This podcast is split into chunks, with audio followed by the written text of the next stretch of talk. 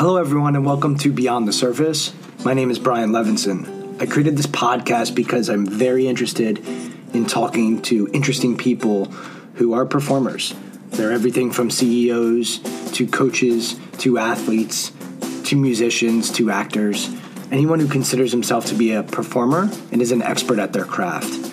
So, what we will do is ask questions to dive deep and dig deep into their mindset, into their journey, into their story, what makes them unique, what makes them special, so that hopefully it can help you as you continue on your journey for development and as you go beyond the surface with yourself as well.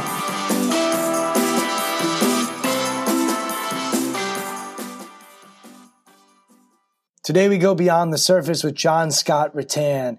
John Scott is a friend of mine. He's someone I've known for a while now. Uh, we first met when he was a golf coach at University of Maryland.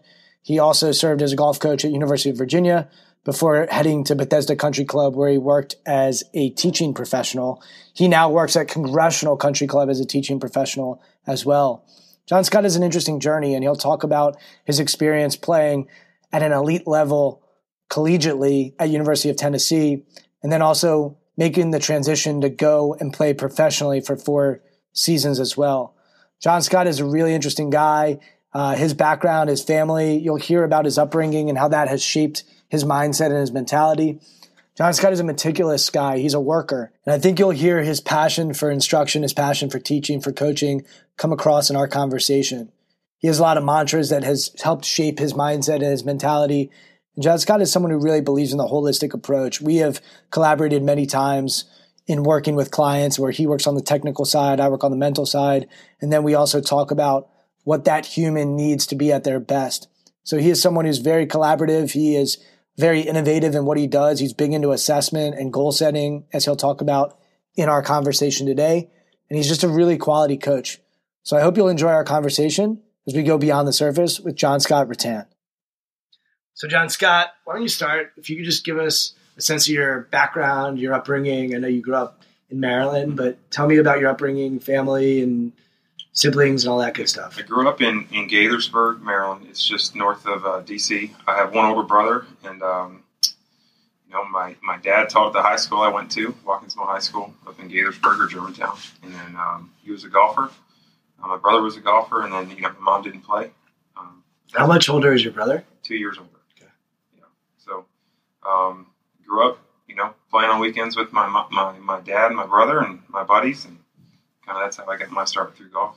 And where would you guys play? Montgomery Country Club. Okay. It was kind of like, you know, you could drop the kids off at 8 a.m. and then, you know, in, in the summer and let them play all day. And that was kind of like my daycare. And dad, how did he get into golf? What's the background there? You know, he, he didn't, he was an only child. My dad was an only child. So he played that was his kind of like get out. That was his, you know, recluse. That was his his sport. To you know, that was his his best friend was golf probably growing up. And then uh, my parents actually met at a golf course. You know, my mom was working at the course when the, my parents met. But yeah, he got in through his dad. He played a little bit up in Baltimore. And mom stay at home with you guys, or was she working? She was working. Yeah, yeah. She no, she worked. She worked. Uh, gosh, yeah, oh, definitely a working family. My dad's a teacher. My mom worked for a bank for thirty years got up and drove, you know, took that hour trip to the metro every day downtown. Great. And other sports growing up, or just I played golf? baseball. I was um I played baseball up until my junior year of high school. I quit my junior year of high school. Baseball swing messing up the golf swing? No, like baseball was my first love. I grew up thinking I was going to be Cal Ripken. You know, I was you know base, baseball was definitely my first love. I played that way more than I played golf. What up. position? I was second base. And why'd you quit? Um, he he stopped growing. stopped growing. Five foot eight's not going very. You know, you kind of. I, I, was actually. Um, that's actually a good story. I, American Legion baseball. Are you familiar with Legion baseball? Yeah. So I made varsity as a freshman at at Watkins Mill. Um, I was fortunate enough to, to do that, and you try out for Legion in the summer so you can play summer travel baseball. It's pretty intense schedule, like 60 games in 40 days or something like that. It's pretty intense. And it got down to the point where I made it through a couple of the cuts in Legion baseball, and I was the last guy cut, one of the last guys cut. I was heartbroken. Like I had never been said, "You're not good enough to do this," and he said, "Look, you're young. You can come back. You got three more years to play." And I was like, "No." I, I felt pretty bad about it, and at that point, I think I just put all my energy into golf. I had never been cut before. I'd never been you know, had that feeling. So I said, you know, I'm not going to get cut from golf because someone else's opinion. It's either I played well or I didn't, and I kind of wanted that type of feedback. I guess well, it's up to me or not.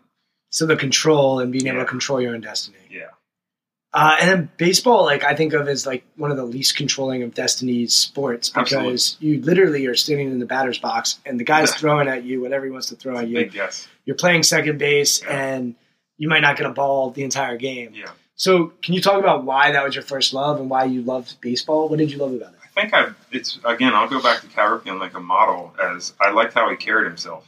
He showed up to work every day. He worked hard.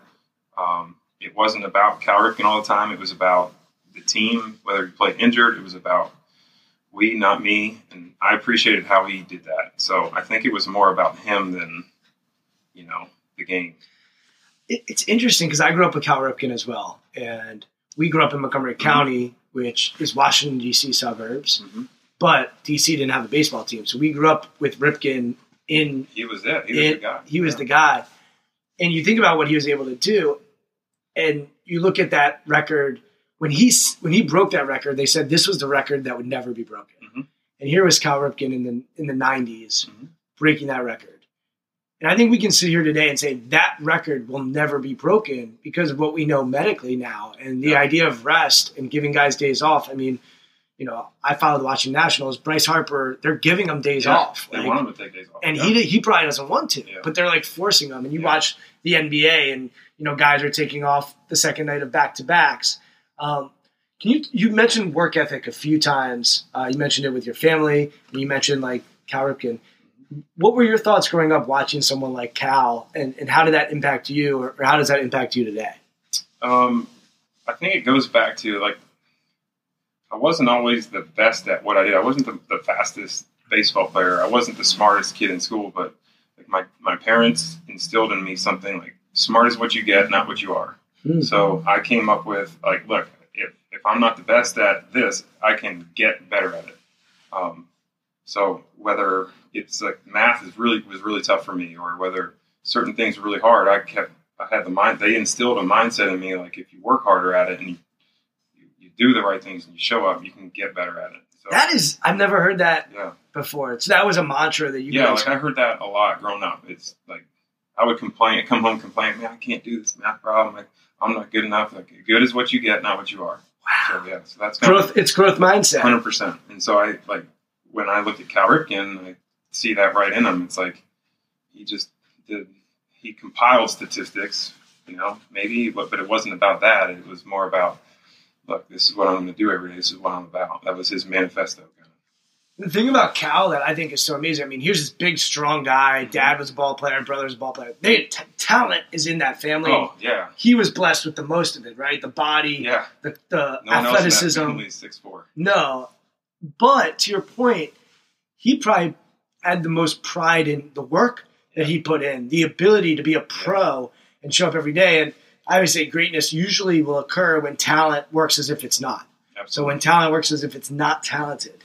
And I look at someone like Cal and it's like, that guy did have talent. Let's not, you know, good is what he was, Hundred percent. but he acted like that was something he could get, humble not who he it. was. Humble with it.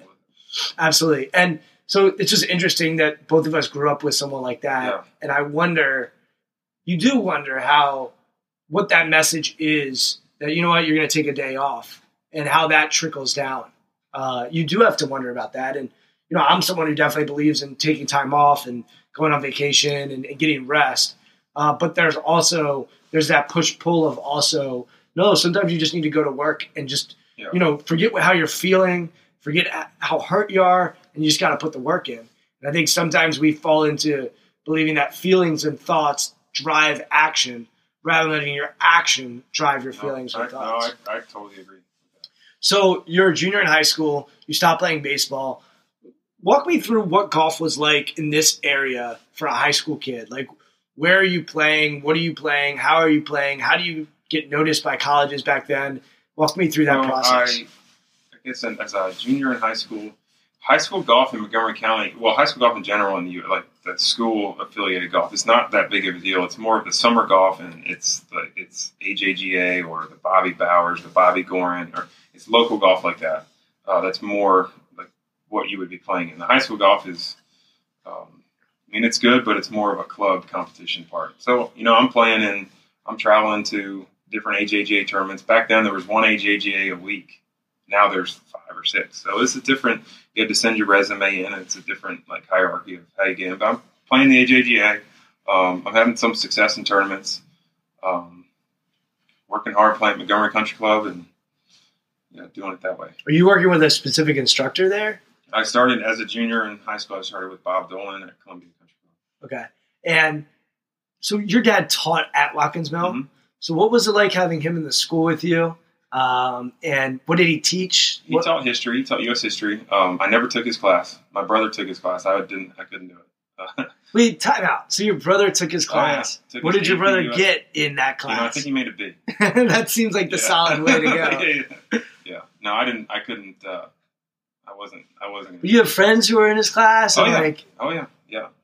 Absolutely. so interesting dynamic a little yeah. bit. Yeah, no, it was interesting. You couldn't get away with much. Yeah. You know? But you always had if you needed a couple bucks for like something at lunch. A soda, You you're knew where to go. Yeah. awesome. Yeah. So you're junior in, in high school. Are you starting to have some success golf wise? Mhm. Um, I'm, I, I had a couple good tournaments where you shoot under par.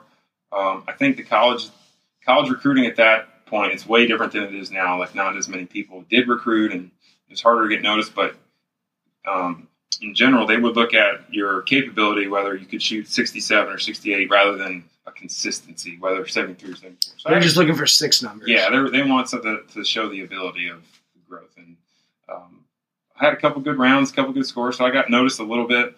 Um, my dad went to Maryland, so I really I think my heart was set on going to Maryland. Um, they had a coach there that didn't really recruit that much, um, so I wanted to go there. I had a couple visits there. Um, my heart was set on that, but it didn't work out. So where did you end up going? Uh, I ended up taking a scholarship my first year to James Madison, Mm-hmm. and we had a really good recruiting class um, at JMU.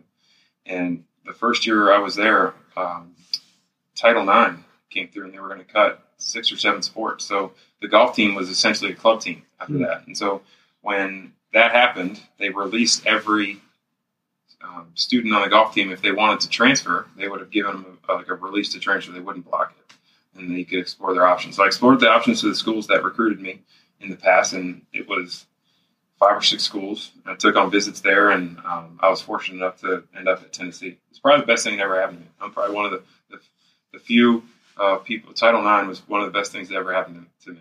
That's wild.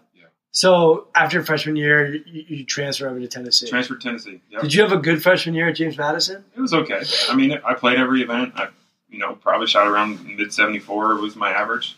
Um, I was, I was, that was good. I, I always had a really good swing. I always had good, really good technique. So I think when you saw me as a recruit, I think, wow, like, like maybe the, um, the, the the body of the car looked better than the engine, maybe. Um, so I think I that when I was recruited as in high school by Tennessee, it was more of this guy's got a really good swing. Like you'd have to come in in red shirt, and I wanted to play, so that's why I went different. I wanted to play right away. So they basically got a red shirt in you, You got it. anyway. So now you're a year older, You got it.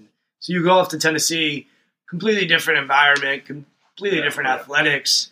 Uh, what was that transition like going from James Madison to Tennessee? Uh, again, just, you hit the nail on the head. It's a, such a bigger operation. I mean, I remember going to my first Tennessee football game, and it's like you got 105,000 people. And it's it's a totally different experience. And then from golf, when you're qualifying for your first tournament and you shoot two or three over for eight rounds, and you feel like you played pretty good, and you lose by 15, like wow, I got to get better.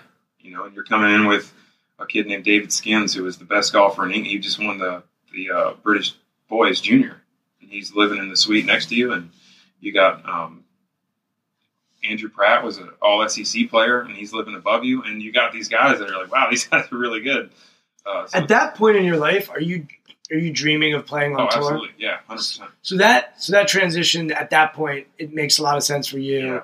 I could either play club golf or Yeah. I can go and try to compete and get better. And you knew that Yeah. that was going to be the best place for you to try to develop. Yeah, I mean, I think it, in at JMU, like they, I loved it there. I met some of the best friends I've had in my life there, and you know, they ended up funding the golf program and it working out great there. Um, for me at the time, I think it was a really good opportunity, and you know, it was one of the best things that I think has ever happened to me. So you're at Tennessee with these elite golfers. Um, and is that the first time in your life where you are the bottom of the totem pole uh, when it comes to comp- competing or No, I wouldn't say that. Like I, I just, yeah. I mean, maybe you could say that. Maybe you could say like, yeah, I definitely wasn't the best one there. I definitely wasn't playing right away. well I, I go back to high school where baseball you reach a certain level and you're like all right you know what i'm not getting. i'm not i'm i just see the writing on the wall here i'm going to move on to something where maybe i can excel uh, and now you're at tennessee and you're looking around and you're shooting you know 72 73 74 and these guys are going low Yeah. uh, did you have any trouble with that uh, no, I think I don't think there were. I didn't really have trouble with that. It was more like golf is an interesting game like that because you could shoot 68 one day and 77 the other day, but you think of the 60. You know, some if you you can kind of choose what you're thinking. And you get a taste of it Yeah, and I think I looked at it. I looked at it differently. I, I, I looked at it like I can be as good as these people. They don't do anything different than me. I think I looked at it that way.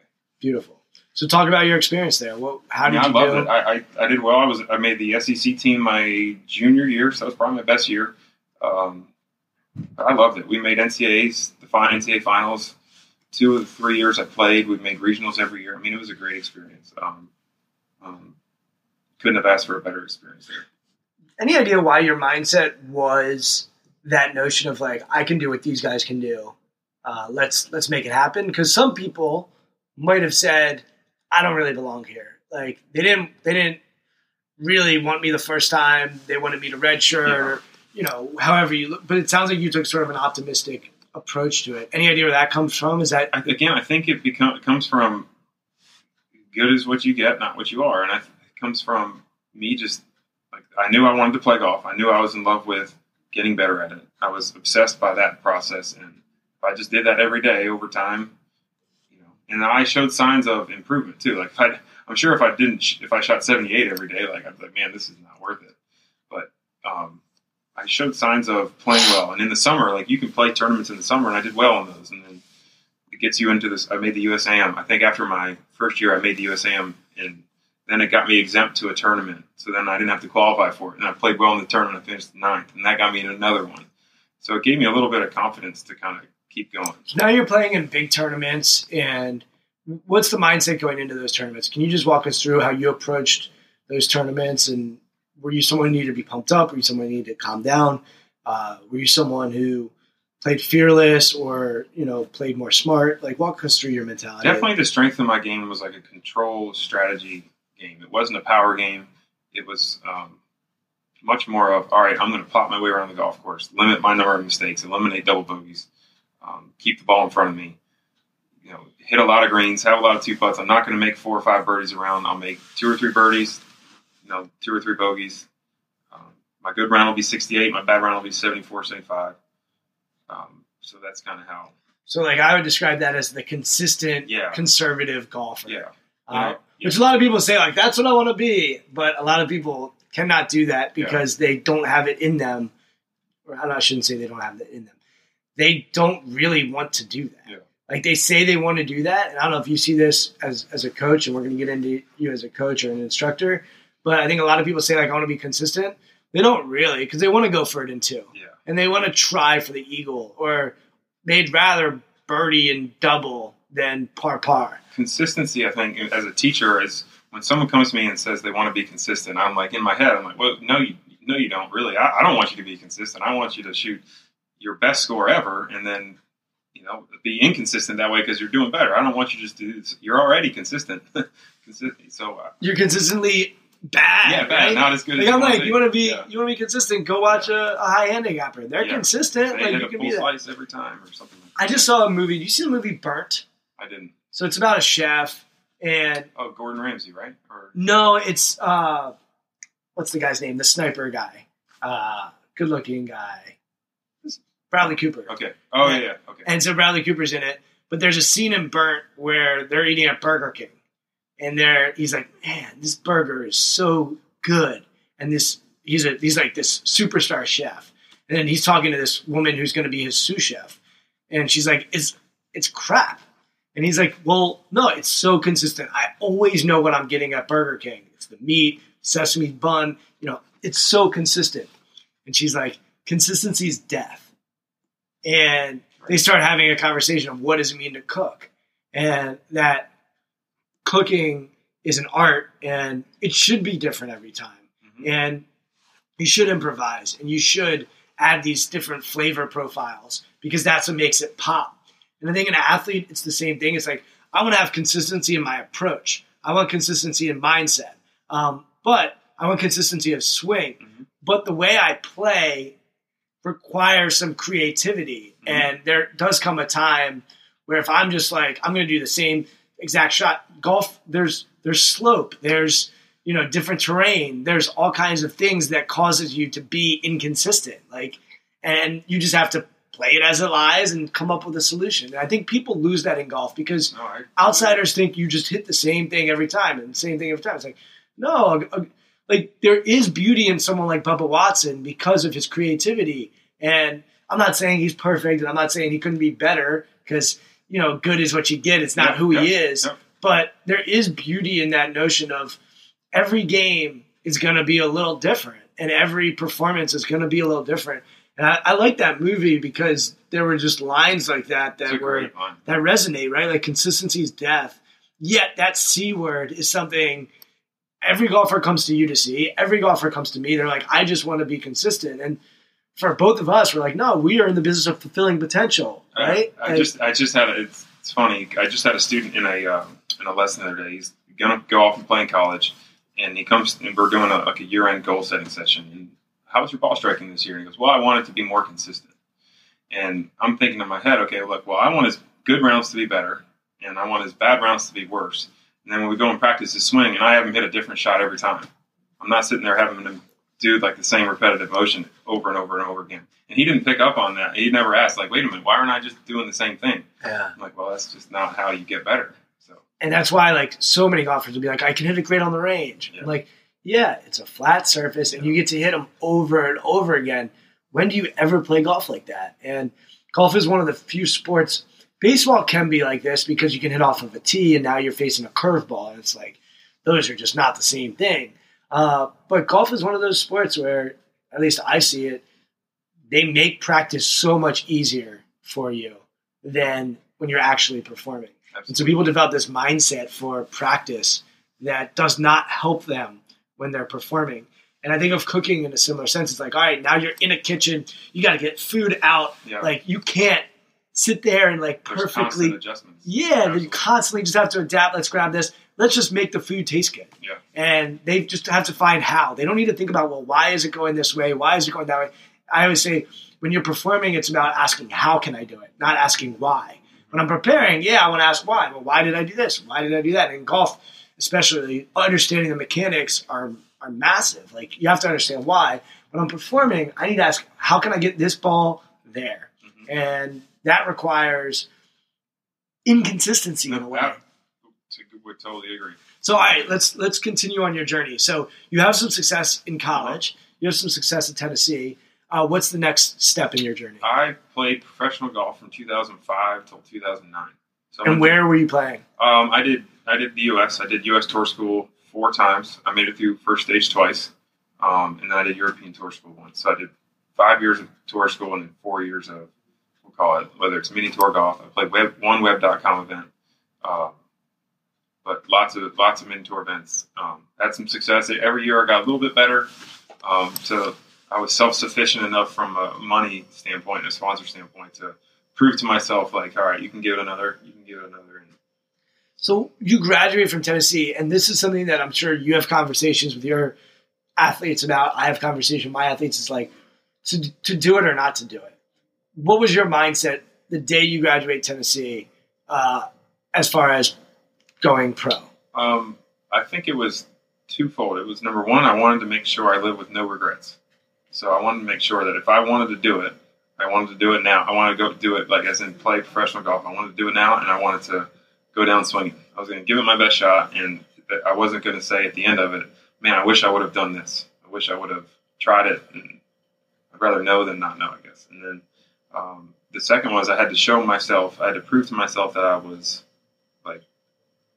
I had the ability to do it, or I like I did something to say, all right, that warranted hey, look, you can you can go do this. So on one side, there's this logical side, like, Uh-huh. hey, we're not just doing this to just do it. We're doing this because there's actually some merit to Mm-hmm. it.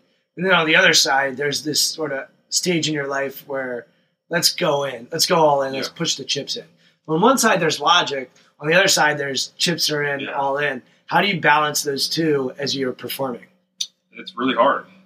You know, when you struggle, you this logic guy comes out and he's saying, "See, you know, you are you good enough to do this?" Or you, and, you know, and then the dreamer comes out. Well, this is your dream. You know, and then you hear stories of you know guys that are have tried Q school 15 times and they get through, and then they like, "Is that going to be me?" Like, and you don't know, you're you can't connect the dots that way. So it's a tough balance.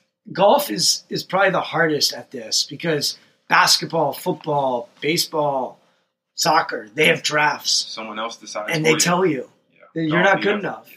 And they could be wrong. You could go to Europe and go play and then come back or you could play in a minor leagues and it, but but yeah, there's evaluations.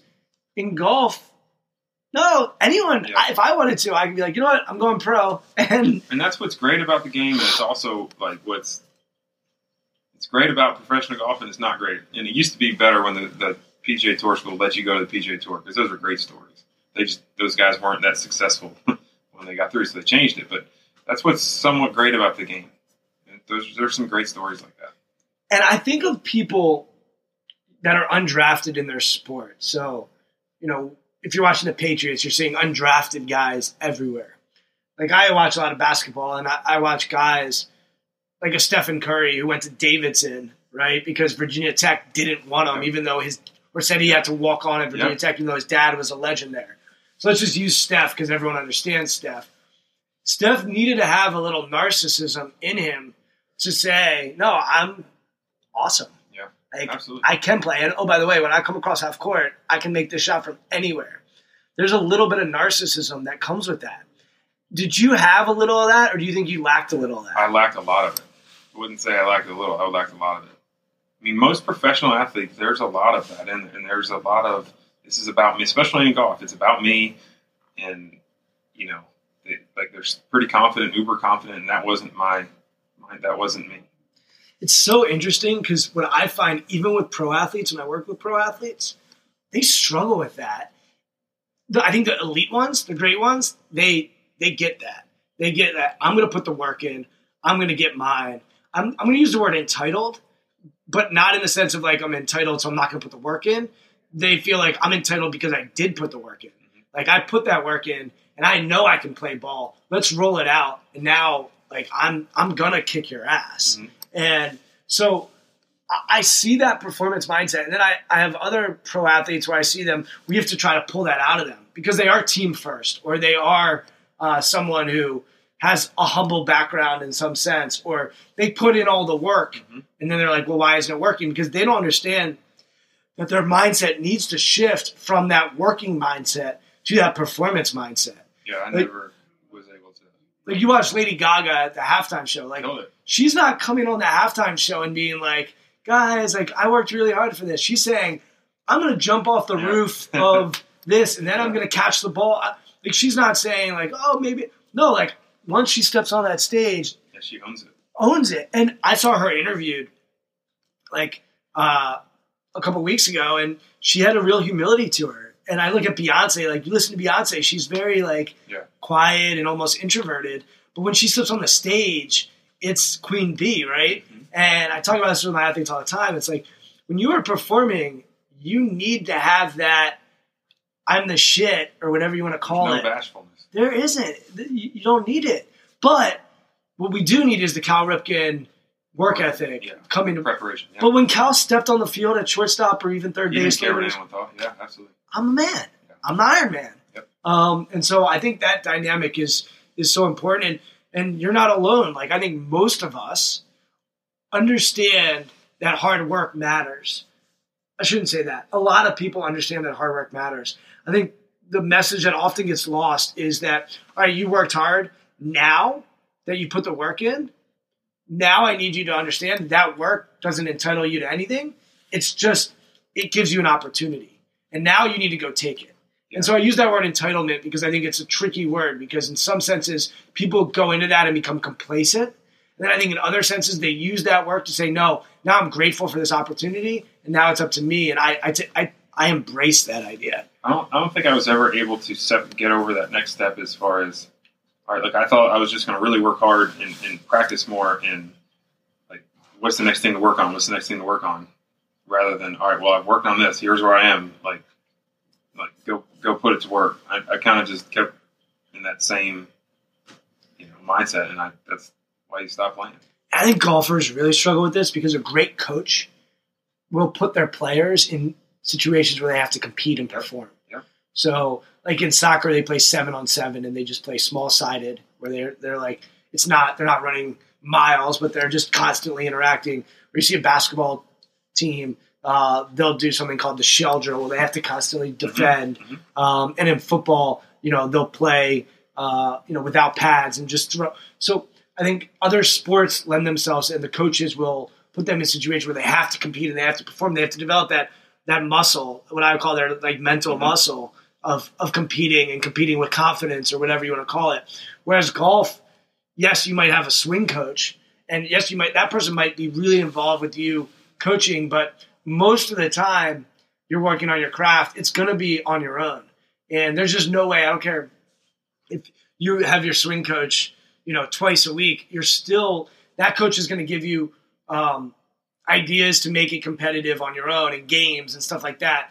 But it's still up to the player to work on that mindset. Yeah, and absolutely. it's just different. Uh, and I think it's one of the challenges that definitely comes with golf. And it comes with in coaching. It's really hard to put stress on your student. Like you, you're, you got to be able to to put some type of stress on the student to help you know foster that. So how do you do that? Because I know that's something that you try to do. Give me some ways that Well, for for the amateur golfer that's listening to this, that's a weekend golfer. Give give us some ideas of how you try to implement that into your students. Well, one would be knowing some of your personal bests. If you're going to create a an environment with that, and you're practicing by yourself, like golf being an individual sport, and you're at the range and you have an hour to practice, like you got to be able to say, all right, well, I, I'm going to set up a game, and my best score for nine up and downs is 26 out of, you know, well, I'm going to try to be 25 this time, or 24, and then 23, and then, um, or whether it's taking one, like Justin Thomas plays a game, and he says he does it every week.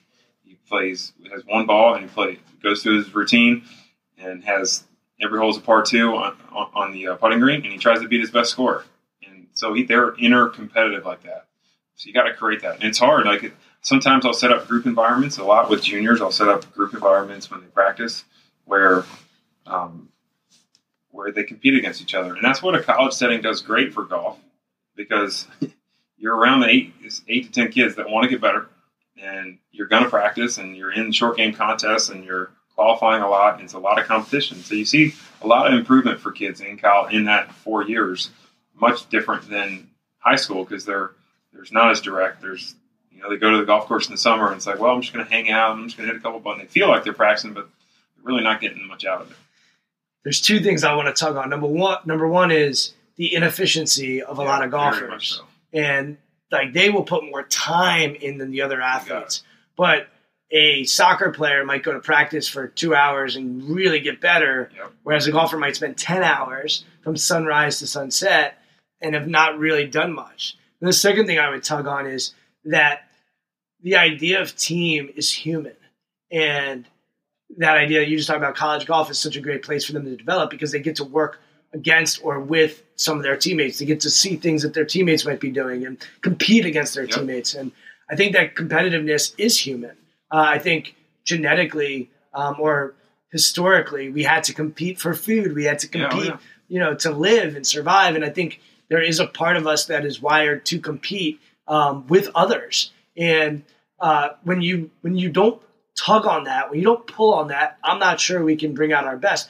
That's why golf. I mean, that's why I think the Ryder Cup Oh, is is. You listen to golfers; they'll all say, "Yeah, Augusta's amazing. We love Augusta," but the excitement that they have for the Ryder Cup is next level because there's an element of competitiveness, but there's also this element of a tr- being part of a tribe or Mhm. uh, camaraderie. And you even heard it at the Olympics uh, with golf just entering the Olympics, and the guys that went being like, "This is awesome," because now they feel like they have a team, they feel like they have an organization uh, behind them, they feel like they're representing something bigger than themselves. And I just think that's what when you go back to baseball it sounds like you love that about baseball. Mm-hmm. This notion of being part of something bigger yep, than yep. you, and when you combine that with the toughness that it takes to be on an island and have a spotlight on you that golf forces you to do. Like I had another athlete tell me they're like, what I love about golf is like there are no excuses. Like you said, no regrets. Like I'm going to go at this with no regrets. Like at the end of the day, there is no excuse. There is no evaluator saying you're this or that. It's just your score. Yeah. So when you combine the the sort of spotlight with the team it's a beautiful thing, and that's why I imagine college golf is a is a special experience. It absolutely is, and I, and I tell my student most. I tell them every day, how can not how can I get better today? It's how can I challenge myself today? That's an important question to ask because it changes the what you practice. It changes. All right, look, well, I'm just going to go and hit balls for a couple minutes or hit till I feel good. That's what most golfers do. They go to the range and they say, I'm going to hit till I feel good about it. Well, to be fair, like you, you give anyone with some athletic ability and some experience playing, they're going to hit. You get 20 balls, you're going to find a couple that you hit pretty good. But then, how are you going to narrow that in? You got to create bandwidth on the course. You got to kind of sharpen the knife a little bit. So, like that's the challenging in coaching sometimes is how to challenge that um, mindset and create stress on the students so they do get better. I love that. How can I challenge myself today rather than how can I get better today? Because better is something that we can all believe, oh yeah, I put the work in, I got better today. Yeah. But challenge, that man, that's awesome. I love that. So you're challenging yourself. You're playing pro golf, mm-hmm. and at what point is it? You know what? I, I need to just well, hang it up. I'm at. I can tell you. I, I, can tell you the spot, and I can probably tell you the day. It was October in 2008, and I'm at second stage, stage of tour school in the Woodlands in Texas, and I didn't bring a caddy to the tournament. I couldn't afford to bring a caddy. You're at second stage tours. It might, back then, it might as well have been a tour a, a tour event. It was Steve Stricker's there. You got some pretty good players. Steve Stricker didn't get through. And um, I'm in that event, and I played okay. I shot probably a 75, 72, 75, something like something around that. But I didn't have a caddy. Everyone else has a tour caddy, tour bag. I got there like the day before the event, played one practice round. And I'm, you know, I was like, man, this this is this is too big, a little too big, too much golf course for me. It was pretty long. I didn't hit it that far, and I was like, man, I'm just, you just know, you kind of get the feeling of, man, like I, there's no, I'm playing okay here, and I'm missing this by 15 shots. Like, you know, I got, I'm not close. It's not as close as I think. I was good enough to to get to this level by like probably more grit than it was talent, to be fair, and like that next step's like it's just not there. Was that a realization, or is that a process that led. To It was more of a realization. Like when you go to that tournament, I mean, it was my second time through getting to the second stage, and, and it was like I was. You can just feel like the the incomp. I can still feel the incompetence of, man. I just I'm not as good as these guys. You know. In some sense, it's kind of like baseball junior year. Like, yeah. You know, it's different because someone else told you that. Yeah. And, but you got to that level, and you just sort of look, said. And looking back on it now, I remember playing my final round and playing with a guy named Scott Brown you probably don't know Scott Brown's name, but Scott's on tour now. He's been on tour the last five or six years, and we're, gosh, we're almost in, we're in the bottom, you know, six players in that event, and I'm telling myself, man, I'm just not good enough, and Scott's probably telling himself, I could just do this, and like he had a different, way different mindset than I. Scott probably that's why he's successful, and I'm like, you know, maybe I need to get a job, and I, what am I going to do the rest of my life? And I'm thinking, do you remember what Scott's mindset was? Do you have any insight into that? I mean, I had played with Scott a lot before, but he was way more confident than I was mm. on a week to week basis. Um, we played mini tours of golf together, and you know, Scott. I, I would tell you, Scott is, is, one of the best ball strikers I've ever seen. He's awesome at hitting it, and he would probably say, you know, John Scott's one of the best swings, or and I wouldn't agree with him. So two totally different mindsets and going going at it. Where do you where how do you grab your hands hands around confidence? Like, what? How do you look at confidence? What do you think about confidence? What do I think about confidence? How do you how do you how do you build it? How do you get it? I mean, at certain again, like working with junior golfers, like it, depending on their age and where they are in their life, you always try to instill some type of that with them. That's something like I try to do to a lot of my students in that um, when they walk out of a lesson, I want them to walk out with their chest high and feel like they can take on anyone because that's a powerful feeling rather than them feeling incompetent. And you try to instill that where it becomes more innate for them than having to work on confidence. If that Beautiful. So you hit said incompetence now a, a couple Yeah. times, and like you're felt you felt at that level that you were incompetent, Yeah. and therefore lacked confidence. I was very much introspective on an analytical, whether you can say perfectionist, but maybe there was a little bit of that in there. But I was much more of that than kind of letting things go and just flying by the seat of your pants and saying, "Look, I got this," and, and going to play. I was much more why, why, why, why. structured, Yeah. routine. Absolutely. So, as I said, every pro athlete that I've ever I've ever worked with has a little of that perfectionism. The the the thing that you need to be able to do is shift away from that when you're performing, because that stuff's beautiful for you. Yeah. Because if you're a perfectionist, you're going to challenge yourself, like you said earlier. You're gonna try to find a way. The issue is when you bring that to a golf course and you're competing against the best people in the world. It's not about being perfect. It's about finding a way. Like you said, not why, but now it's Yeah. how. But to me, like confidence, I think a great coach will help build an athlete's confidence. But at the end of the day, the confidence lies with the athlete. So to me, confidence works from the inside to the outside. So, uh, Absolutely. like the athlete's ability when you say that swing looks really great and here's why and here's the degree and here's here's what it looks like then the athlete's ability like you said uh, what was the guy's name again you were playing Scott, Scott Brown. Yeah. yeah so like you and scott let's just take you and scott not to say this Yeah, is yeah. exactly what happens but you might be sitting there being like like you said like you know what i'm done like i'm just not good enough to play at this level that's how you interpret it that's how you're Yeah. talking to yourself whereas scott might sit there and be like oh i'm right there like all right i just need to fix these couple things and i already have the distance and now i just need to work nonstop on my short game Scott's probably thinking if I shoot, I can shoot 29 on the back and still give it a run. And I'm thinking, man, this is, this is it. and Yeah, was absolutely. narcissistic right Absolutely. And by the way, there are plenty of narcissists who are probably 35 years old still playing mini tour. Like, it doesn't Oh, mean yeah. that that's going to lead to success. But if you don't have that at that stage, to get there it is going to be, it's going to be, you have to be unrealistic. You have to be a dreamer. You have to be like narcissistic in the sense of like, all right, yeah, I'm going to shoot a 29 or like, that's just going to happen. And that, I just, I see that equation in my head and that is working from the inside out because it's the story we're telling ourselves. It's the dialogue we're telling ourselves. And so often, if we just listen to the outside world telling us what the story is going to be, we're screwed because the outside world is is trained to say, "Don't go for it." We're risk averse. Human beings are risk averse. We don't want to go for things, but the best are risk takers. Mm-hmm. And that's not to say they're not risk takers while still laying up, but they're risk takers to get to the point of laying up. Absolutely. So, you know, I, I just think confidence, one of the mistakes we often make as coaches is we say it's our job to instill confidence into our athletes, when the reality is it's their job to interpret the information you're giving So- them. And then, so how do you build that interpretation? So in working with students, that's those are great points. I would make it. I would take that another level and say, like the job, my job is to help the student become autonomous, where they're able to self correct. Like one of the the biggest differences I see in successful golfers or athletes. I mean, I'm working with golfers, but you probably see it in other aspects. Um, is their ability to self diagnose and correct sooner and make those adjustments. That comes from you're not making those decisions without being confident. So you're trying to instill in, in when you're teaching a lesson, like you're not giving a lot of feed, augmented feedback.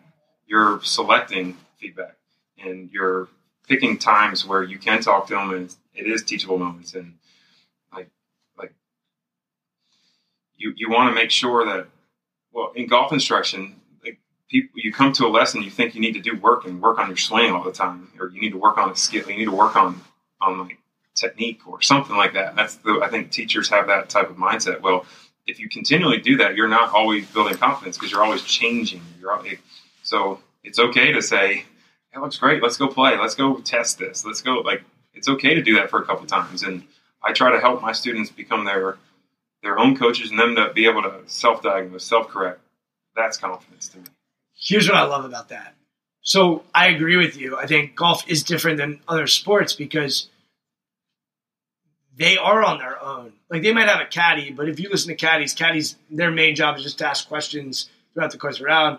Hey, you know, you think you think it's a seven iron here? Yep, seven iron. All right, let's go. It's just sort of that dialogue back and forth. But they're not coaching. Well, I, I do you will think? say, Yeah, no, the cat, the caddies at, at, the, at a tour level, a great cat like there's strategy involved. There's knowing the player, saying the right thing. There's a lot going on there. Like the caddy would be, I would say the caddy's more involved than the golf coach would be at some level. I, I'm comparing it to a basketball coach. I mean, I, I, I, a caddy. Like I remember working for Sean Foley, and Sean would the way he would do his percentages and how he would get paid. It would be less than the caddy because the caddy's there like for seven rounds. The caddy's and that's an that's a that's The- a powerful. But the dialogue between a caddy and a player versus a basketball coach and a basketball player, you think it's similar dialogue? I mean, yeah. I mean, like a coach might not be telling the caddy what to do, or or how I like a, a, a coach is not going to say caddy's not going to say, "Hey, Rory, you have to do this." A coach is going to come out and say, "You have to run this play." Right. That's the difference It's more of teamwork in a coaching, and or I mean, in a in a, in a golf setting where, hey, what do you think? And, and it's going to come down to the player. I'm not devaluing the caddy. Yeah. Okay. I'm saying the caddy is different than the coach Absolutely. because yeah. the coach will say he's more of a dictator. he's a dictator. Yeah. And a caddy, it's it's collaboration. And oh, I I completely see the value in the caddy. I don't think you never see a, a player on tour without a caddy. Yeah. Like they, they're tremendously valuable because they know their hot hot spots. They know uh, what do they need to hear, how do they need to hear. Yeah. And by the way, a great coach I think takes on a lot of the caddy Yeah, role Absolutely. rather than the dictator role.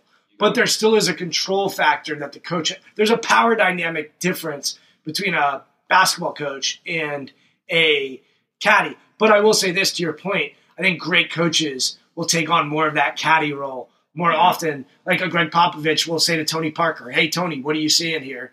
Uh, I think they will have that. But there's also an element of no, I'm the head coach. You need to trust me and have faith that I know what's best because I'm sitting in this chair. And one of my favorite people in all golf is Cameron McCormick, and he's Jordan Spieth's coach. Um, I think just think the world of Cam, and he told he told a story last week of when Jordan lost the ma- like when he hit it in the water at the Masters on number twelve, and like what do you say to Jordan? Like how do you, from Cameron's perspective as the coach, like you put yourself in his shoes, your your player just you know had a five shot lead in the Masters, went bogey bogey set quad. Like what do you say to him at the end? And he's walking off eighteen, like pat him on the shoulder. You got to have something to talk to him about. And Cam talks about how he coached him through. Look, you birdied 13, you birdied 15, and you looked out on 16. Like you came, you put yourself right back and, and, and be proud of that. Like that's coaching, and that's how Jordan was able to bounce back and you know still maintain one of the, be able to be one of the best players in the world. I love it. You know, as I hear you talk about the way you coach and the way you instruct, I think coaches in team sports would that would be so valuable for them to hear, which is sometimes I don't need to give them everything. Sometimes I just need to figure out, all right, what's going to help them Yeah, take a step and and being selective in my uh, teaching moments because I think other sports, the coach, because they just want to be honest. Because a big part of coaching is honesty, and if a player thinks you're playing them and you're just telling them what you think they need to hear in in those team sports, it can be problematic because then the player is like, oh, he's just playing mind games with me. Like I've had pro athletes tell me, yeah, coach just plays mind games with me and you never want to be at that place in a team sport. But where a coach would benefit from is hearing from a golf instructor like you of, hey, what is really important for them to hear? Because a lot of times what happens in team sports is they hear the coach so much yep, yep, and it yep. doesn't they don't they don't value the feedback. And I've heard that from some some players where they're like, gosh, coach really picks and chooses when they deliver the message. So when they deliver it, I know that I this is something I need to hear. And that's one of the reasons I love getting people like in your sport together with basketball coaches or soccer coaches, football coaches, because I think they can that usually they can benefit from going a little bit in the other direction. And I think a golf coach could probably benefit from hearing from a basketball coach of like how do they look at feedback and how do they listen to it, which is really the whole idea of this podcast, which is let's bring a CEO, Yeah, let's yeah. bring someone who's an actor, let's bring you know a coach, let's bring them all together and figure out what's their mindset and dig a little deeper to find out how do we pull out the best in all of us for what we need. Yeah, and, uh, and, and I think there's a couple of things I'll take piggyback on that with. There's a great book called Multipliers on how it brings people together rather than dim- a multiplier versus diminisher as a leader. And you, you, you play that role almost every day as a, as a golf coach. And then two is people don't know how much, you- or people don't care how much you know until they know how much you care. Yeah. And so building that relationship and, and being not just giving information to give information, I think you got to make sure you think of that. I think we could all, as golf instructors, we're guilty of that sometimes. Absolutely. Because you see a problem. Yeah, and you want to get dive in, and then you kind of learn to you learn to get around that. Well, coach's job is to get someone from Yeah. where they are to where they want to go. Yeah. So I think coaches, and I'm no different. Like I think one of my biggest weaknesses is that if I see an issue that I think I have an answer to, I'm giving it to you. Yeah. That's why I'm different than a therapist because a therapist is gonna they're gonna help you get there on your own. Yep. But it's not you. And and I just I believe like I'm a coach because if I have an answer or a solution, I just feel like an obligation or responsibility that like, no, if I have something, I'm to give it to you. Yep. Um, and you know, you can run into trouble sometimes because you can give the wrong piece of advice, and or a golf instructor might say, "Hey, keep your elbow in," and that might now call them to just keep their elbow in and not be athletic with their swing. So there's always that risk involved. How do you balance taking those risks with um, when he, knowing when to pull back? How do you balance those two as, as an instructor or a coach? Um, like as far as giving like technique in the lesson or stuff Yeah. like that. One, it's really knowing the player. You got to really know their their mindset and um, then its history of your past lessons on what you've been trying to do, and then um, creating a goal setting session. Like there's a lot more that goes into it than hey, you, a guy shows up and this is what you do. And It's like what are the goals? What are we trying to get to? When's your next tournament? How much time are you going to practice? Like there's eight or nine different things that are going through your mind when you're trying to make that decision. So that's the second time you've mentioned goals. Mhm. And I know when I've had clients who've worked with you, one of the things that you do a little differently is you run them through this combine. You run them through like, hey, we are going to assess the hell Yeah. out of you Yeah. and really get a baseline of where you're at. And I think that's different than how maybe some other people in your field do. Maybe there's people that do the same, but Mhm. um, I've heard that feedback from my clients that, man, John Scott really puts you through the ringer and assesses you. So you do heavy assessment, heavy goal setting. What else would you say is part of your process that you need to have other than the technique and, and the stuff that every golf instructor does? Well, there's um, there's so many facets to playing good golf and or being a, like successful golfer and reaching those. And I want to make sure I'm on the same page with the student, and I want to see what they're willing to put in, I guess, to create it. Um, so I'll create like a roadmap and, and whether it's a SWOT analysis kind of deal, and then create like a plan for our like look, we'll create like an eight week plan, long term plan. Here's how we get there. Is it do you need to see a trainer? Do you need to get physically different to to reach your goals? You know, I had, had a young student the other day who wants to play. He's a freshman and he wants to play Division One golf. And you got a Division One golf right now. You got to hit it 300. You got to hit it like distance is king out there.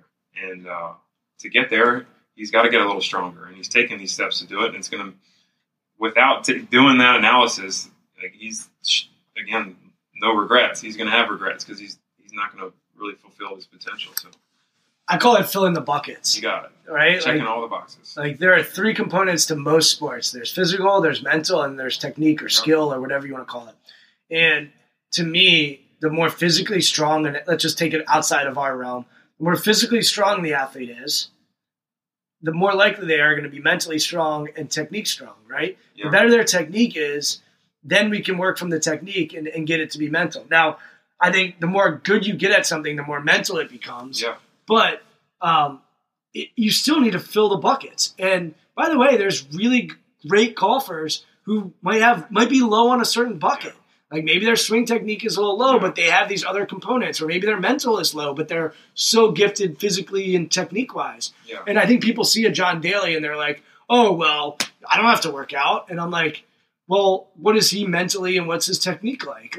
You- There's different buckets, and it's your job as an athlete, just like it's all of our jobs, to fill the buckets. And I'm trying at that point in the in the analysis of in creating the relationship with the student. I mean, it could be over one lesson a week for five weeks. It could take a long time, and you're trying to figure out the student. I'm getting much better at figuring out like the uh, the personality of the student, what you can say, what he's going to do, and how to challenge him. And um, so you're really trying to figure that out most. To be fair, you're trying to what can I do to help the student be prepared to play well in his next event or in six months or Who is the human? Yeah. And, and like for me in my field, look, I have had athletes who have failed. oh yeah. They have failed. Like I, I don't care how you measure it. Like they failed at what what they're trying to do in their sport.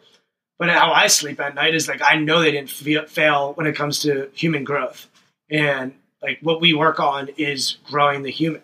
And if we grow the human, I think it'll translate on in the on Oh, the yeah. field or on the course. But it's not a simple equation. Like the more I work in sports, the more I realize like there is no simple equation to this. It's just grow the human, grow the body, grow the soul, grow the mind, grow the technique. Yeah. And I love what you said earlier. It's like forget about getting better. Let's just constantly challenge. Yeah. And so my job is when they come in here and, and we meet, it's like, hey, how can I challenge you? How can I challenge you? And you know, I think that's what a great coach does. And that's why people get into this. Are you giving positive feedback or negative feedback? And I'm like, a coach's job isn't to be positive or negative. A coach's job is to challenge. Absolutely. And look, I love the Positive Coaching Alliance, and there's a commercial for the Positive Coaching Alliance at the Super Bowl, and they do great work. But this idea that all coaches should just be positive with their athletes all the time, I just I, I can't say that that's the case. I think all coaches need to be challenging their athletes to be the best version of themselves, Absolutely. and that is really valuable. And if we lose sight of that, we're going to be in trouble. Absolutely. And I think so. A, a great coach does that. All right, here's what I want to do with you. Um, I want to get your perspective as a coach. So I want you to just keep your coach's hat on, and we're going to do something that I call preferences. And this, the answers might have been different for you as a player, but I really want you to answer these as you think about them as a as a coach. So as a coach, do you prefer preparation or performing Sorry. So for me or for the student? Sorry. for you? And for you, it's a little different in your sport. so performing for me would be giving the actual instruction. Yeah. Or, Let's do that. So for Giving the instruction or preparing for the instruction. What's more? Or Which Sorry. do you prefer?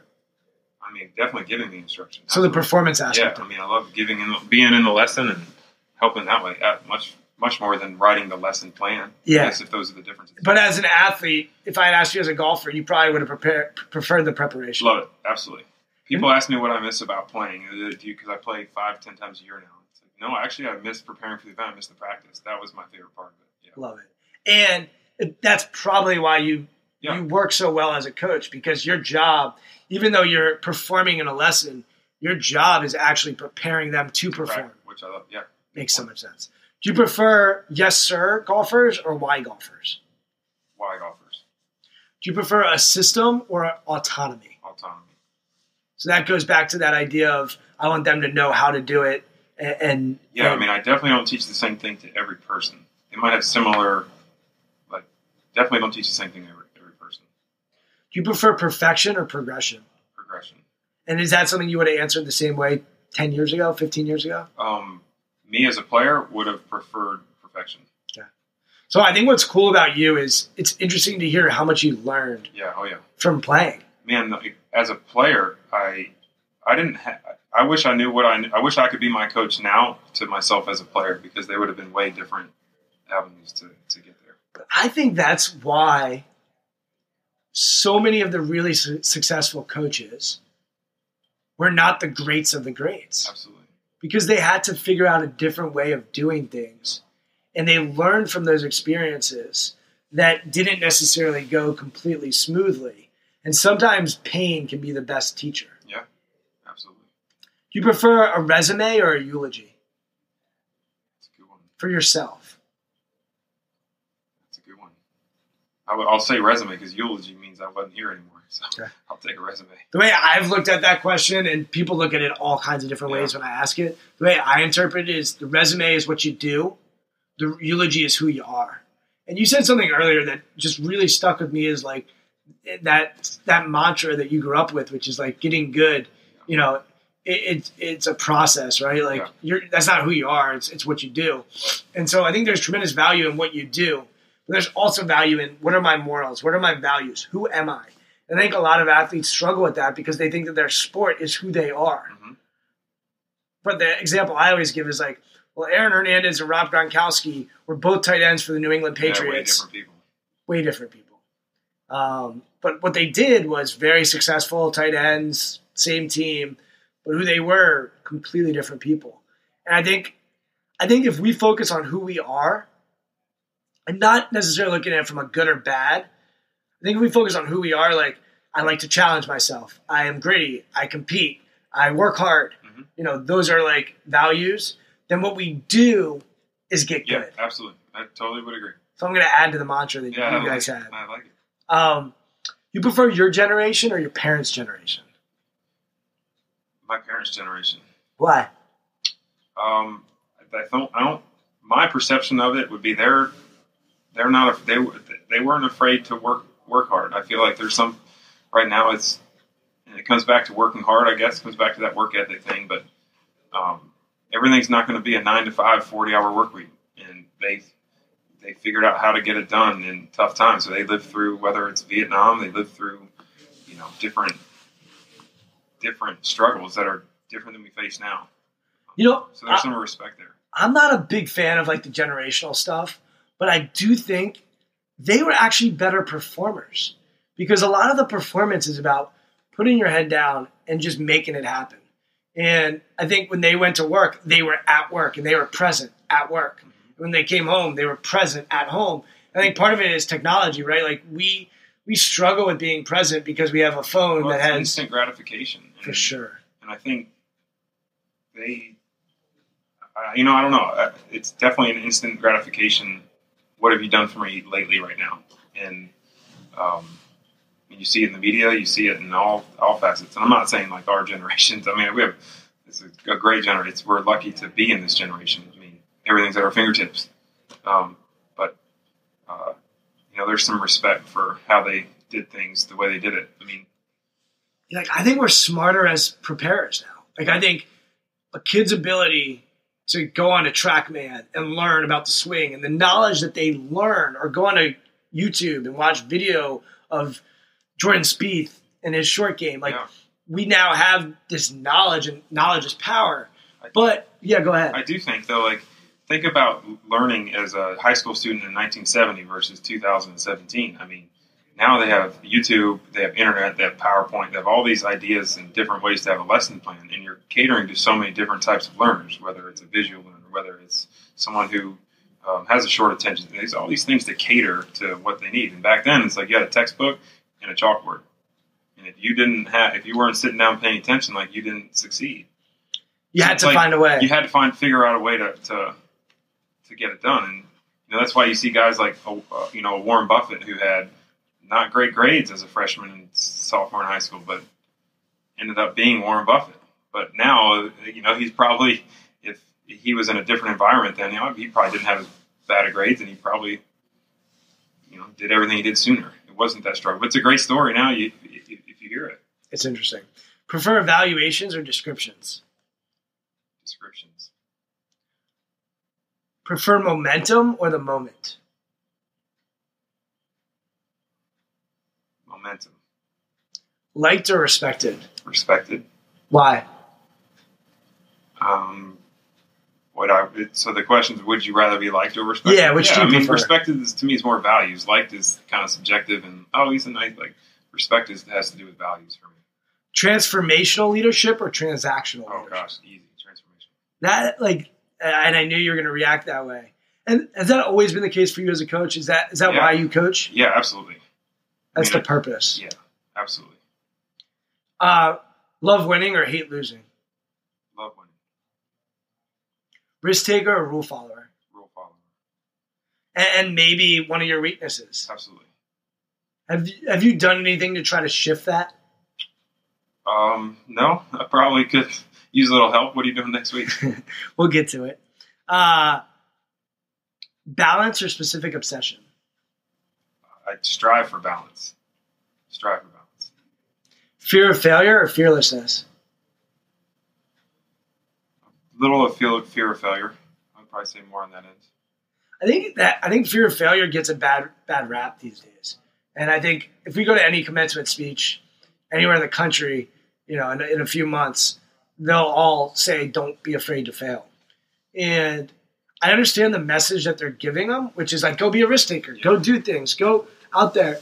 you got to be able to compartmentalize it. You got to be able to have that thought of fear of failure, but also I'm the best or I can succeed. Like I'm going to do it this way. You got to be able to balance, have 20%, 80% maybe. And what I say is fear of failure when you're preparing, Yeah. and be fearless when you're performing. Absolutely. 100%.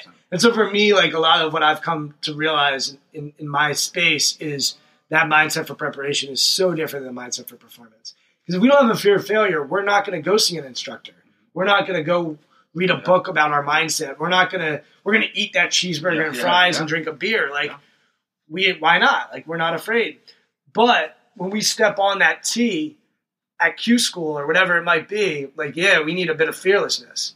Um, you know, and I think that that's that push pull and that dynamic is really important. Last one, disassociate from pressure or embrace it. Embrace it. Easy one for you. Uh, yeah, I, I mean, I was never, I don't, I'm never afraid to step into the rain. I think at the end of the day, like you, I wouldn't have taken that leap of faith to go to Tennessee. I wouldn't have taken that leap of faith to go play pro golf, or I wouldn't have taken that leap of faith to, uh, you know, you know, become a teacher if I didn't have that. you look at your stories along the way and, and how you are where you are now and you have you know baseball not working out so i'm going to put all i've got into golf failure there um, or a, a shift there that happens for you. You have title ix coming and you know you ask a lot of men in this country who are in college athletics what do they think of title ix they're not going to say it's the best thing that ever happened. For you it led to a shift to go experience a new opportunity. Uh, you go off to Tennessee and you have guys who are better than you, but it leads to a shift maybe in how you focus and how you think about the game. Uh, you go off and play pro, and you have a moment where you're like, you know what, this isn't going to work, and you shift, uh, and you end up, you know, doing some coaching. And I know you also coached in college at Maryland and UVA, um, so you have these shifts along the way where you had to take risks, Mhm. and even though you think you're a rule follower, you took certain No, risks yeah. along the way that have worked out for you. Um, and so, you know, I know you're now at congressional, and there's a shift that you had that's, to that's take. what I mean. Yeah, absolutely, big shift. So So, how do you think about shifting in, in, in your life and, and those I, mean, I shifts? think there's somewhere deep down, like with everyone, that they know where they want to get to. I mean, I think, I mean, I, I had to drive by congressional every day to go to work, and somewhere in the back of my mind, I knew like, hey, this is where I want to be. I knew this is, I want, this is, this is. I knew I was going to be there, so it felt familiar at some point. So I think somewhere deep inside, like there's a, like you know what you want. It's like hard to get there sometimes and navigate through, but it, you kind of know what you want. And so that shift to me is just getting me closer to what I really, really deep down believe. well, I think for you also, you have this. You were like, I'm just going to work, Yeah. and like your dad and Yeah. like your mom's taught you, like, you know, just put the work in, and we'll see. And I think people think balance. I asked about balance and specific obsession earlier, but I think one of the things people mistake is that they think balance is always about inaction. Uh, It's about you know sitting at home and doing nothing, and I think balance is about no, like when I am with my family or with my girlfriend or boyfriend or significant other, like I'm with them. Mhm. But then when I'm working, I'm, I'm working, what, Yeah. and I think that's where balance comes. And by the way, I can still be obsessed with what I'm doing Yeah, at work and obsessed with my boyfriend, girlfriend, whoever it might be. Um, but I think I think it's just a, a good thing to remember is like a lot of good happens when we show up and we do good work. And I think a lot of times people think like, oh, what do I need to do? Who do I need to network with? It's like show up, develop relationships, do good work, and it'll come back and, and that's kind of what I, that's what I, exactly what I say to myself when there's, there is a day that, you know, you're like, man, I don't, I, you know, I'm tired or I want to just, you, show up and you go to work and you work hard. And, and that's kind of exactly kind of, you look back at Cal Ripken or what would he do or what would, what's your manifesto, you call it, and live by that. love it. So why don't we end with that? Uh, John Scott, thank, you for having me. Uh, thanks for coming in. This is fun for me, and I know I've got to know you over the years, and I've taken lessons from you. I probably shouldn't say that because that's not going to help your career at all. But uh, I've appreciated our friendship, and yeah, me too. uh, and I know we share a lot of clients, so uh, I know you do a great job, and it's fun to just talk shop with you a Yeah, little bit. thank you. Thanks for having me. Thanks to John Scott for coming on the podcast. I want to just unpack some of the stuff we talked about. First, with the mantra that his parents passed on to him smart is what you get, it's not who you are. And you heard John Scott and I touch on this idea of growth mindset, which is something that's been become pretty mainstream and pretty popular. And it stems from a book written by a woman named Carol Dweck, who studied mindset the last 30, 40 years. And her book is about these two types of mindsets one being a growth mindset, which suggests that talent and intelligence are not set in stone, and then fixed mindset, which is the belief that talents and intelligence are what they are. So they can't really change, they can't really shift. And so what John Scott was talking about from a young age was valuing this concept of constant progression, constant growth. He also talked about, hey, don't try to get better, try to challenge yourself every day because the word better is ambiguous. You wouldn't believe how many athletes I work with when I ask them, hey, did you get better today? They're like, yeah, I think I did. But they really lack the self awareness to know if they did or they didn't, unless they're quantifying it. That's one of the reasons I talk to coaching staffs and teams about quantifying the preparation we're putting in. But to go back to the athlete or the client, if they can challenge themselves every day, if they can really say, this is what I did to challenge myself, and this is how I did it, there is room for improvement there, and it's tremendous room for improvement. So I think that's another big takeaway. I also think John Scott learning from his failures and having fearlessness to go for it and try to give it all he had to make it, but also recognize, you know what? It's time to quit. It's time to move in a different direction. And having that realization, I think, is something that we all struggle with at times, which is when do we keep going and when do we keep being gritty and when do we walk away? I think sometimes we don't value the walk away enough. And you look at what John Scott is doing now as a teacher, I think he was meant to teach, probably more so than meant to play. I think that's just such a valuable lesson for us all to learn is find what we're really, really good at. Not just what we're passionate about, but also something that can give us purpose and something that we can excel at. And John Scott is excelling as a teaching pro. He's at Congressional Country Club now, which is one of the most prestigious clubs in the country. And I know for a fact he works with some of the best young golfers in the country. So I'm going to leave you with that. Find that thing that you are passionate about that has purpose, but also something you can really excel at because there's no shame at, some point in your life getting to a crossroads and saying, you know what? I don't think I'm going to really excel at this. Let me try to find something else that I can really excel at. And I'm going to still bring that same work ethic, that same mindset that's helped get me to this place, to that new thing that I want to work on. So with that, I want to leave you guys. Thank you so much for listening to the Beyond the Surface podcast.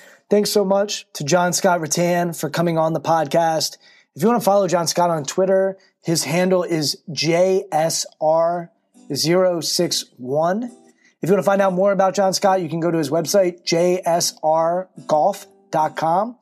And if you want to take some lessons from John Scott, trust me, he, he knows what he's doing. If you're in the DC area, uh, feel free to contact him and, and he can get your swing as good as it possibly can be. So thank you all for listening. I appreciate it. And I look forward to talking to you again real soon.